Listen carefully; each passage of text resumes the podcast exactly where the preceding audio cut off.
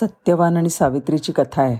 मद्र देशाचा राजा अश्वपती आणि मालवी. यांची एकुलती एक कन्या म्हणजे सावित्री. ती रूपवती तर होतीच पण गुणवतीसुद्धा होती गुणवान होती तेजस्वी होती अतिशय बुद्धिमान होती. वैद्यकशास्त्रामध्ये निपुण होती पंडिता होती. एवढ्या तेजस्वी कन्येशी कोणी लग्नालाच तयार होईना. मग ती आपल्या मंत्र्यांच्या बरोबर वरसंशोधनाला बाहेर पडली. त्यावेळेला तिला दिसला अंध राजा द्युमतसेन आणि त्याचा मुलगा सत्यवान. आता द्युमतसेन हा राज्यभ्रष्ट झालेला होता. वनामध्ये राहत होता. हा सत्यवान कसा होता? तर गुणवान होता. चारित्र्य संपन्न होता. धर्मात्मा होता. पण देवर्षी नारदांनी त्याचं भविष्य कथन केलं होतं की तो अल्पायुषी आहे. सावित्रीने हट्टाने ह्याच्याशी लग्न केलं. ती त्याच्याबरोबर वनात राहिली. आज तिला असं सत्यवान जरा मलूल वाटला. त्याने कुऱ्हाड उचलली पण त्याच्या अंगाला दरदरून घाम फुटलेला.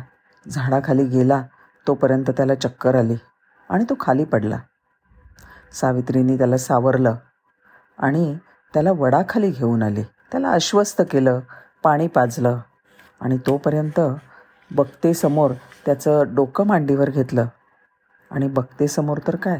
स्वतः यमराज काळा रेड्यावर बसून त्याला घेऊन जाण्यासाठी आलेला. काळ समोर उभा ठाकलाय. सत्यवान मूर्छित झालाय. ती धर्मराजांना नमस्कार करते. त्यांची आर्जव करते. पण यमराज मानत नाहीत. ते म्हणतात बाई सत्यवान महागुणवान आणि धर्मात्मा म्हणून मी स्वतः आलोय त्याला घेऊन जायला. नाही तर मी माझ्या यमदूतांना पाठवत असतो. असं म्हणून ते त्याचे प्राण घेऊन दक्षिणेकडे निघतात. पण सावित्री त्यांना अडवते. नको घेऊन जाऊ म्हणून विनवते. आणि तरीसुद्धा ते बधत नाहीत मग ती त्यांच्या पाठीपाठी जायला निघते. यमराज अडवतात. ते म्हणतात येऊ नकोस तू.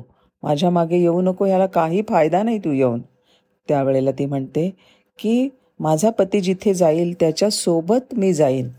असं मी त्यांना लग्नामध्ये वचन दिलं आहे आणि असं शास्त्रसुद्धा सांगतं. ते यमराज म्हणतात पुढे चाललेले आहेत. आणि ते म्हणतात बाई ग पण तू यमलोकात नाही येऊ शकत. तुला मर्यादा आहे. तू मृत्यूलोकापर्यंतच त्याची सोबत करू शकतेस. त्याच्या पुढे नाही. आणि त्यावेळेला सावित्री म्हणते की तुम्ही धर्मराज आहात. तुम्ही महाकनवाळू आहात. ताम तुमच्यामुळे माणसं धर्माने वागतात. आणि तुमच्यामुळे माणसं जी आहेत ते नियमित राहतात नियमाने वागतात. सत्पुरुषांच्या बरोबर सहवास हवा की नाही? यमराज थांबतात आणि म्हणतात मग? ते म्हणतात की ध त्यावेळेला सावित्री म्हणते सत्पुरुष मोठे कनवाळू असतात हो आणि ते शत्रूवर सुद्धा दया करतात. तोपर्यंत धर्मराज आलेले आहेत यमपुरीपर्यंत आणि ते वरती चढायला लागलेत. सत्यवानाचे प्राण घेऊन थांबा यमराज तुम्ही थांबा माझेही प्राण तुम्ही घेऊन चला. मी नाही एकटी राहणार.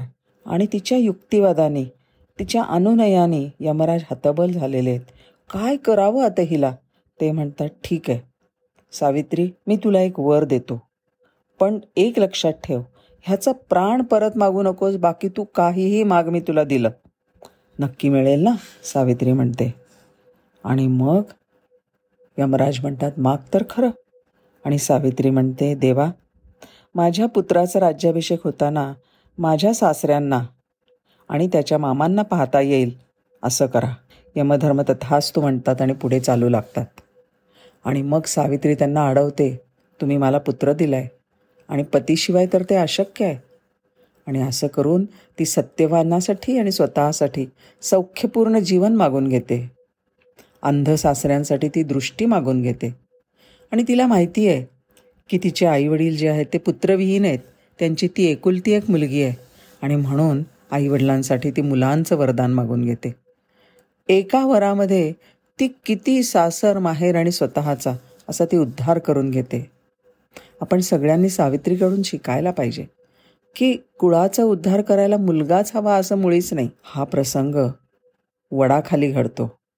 आणि म्हणून पतीच्या आरोग्य आणि दीर्घायुष्यासाठी वडपूजन केलं जातं.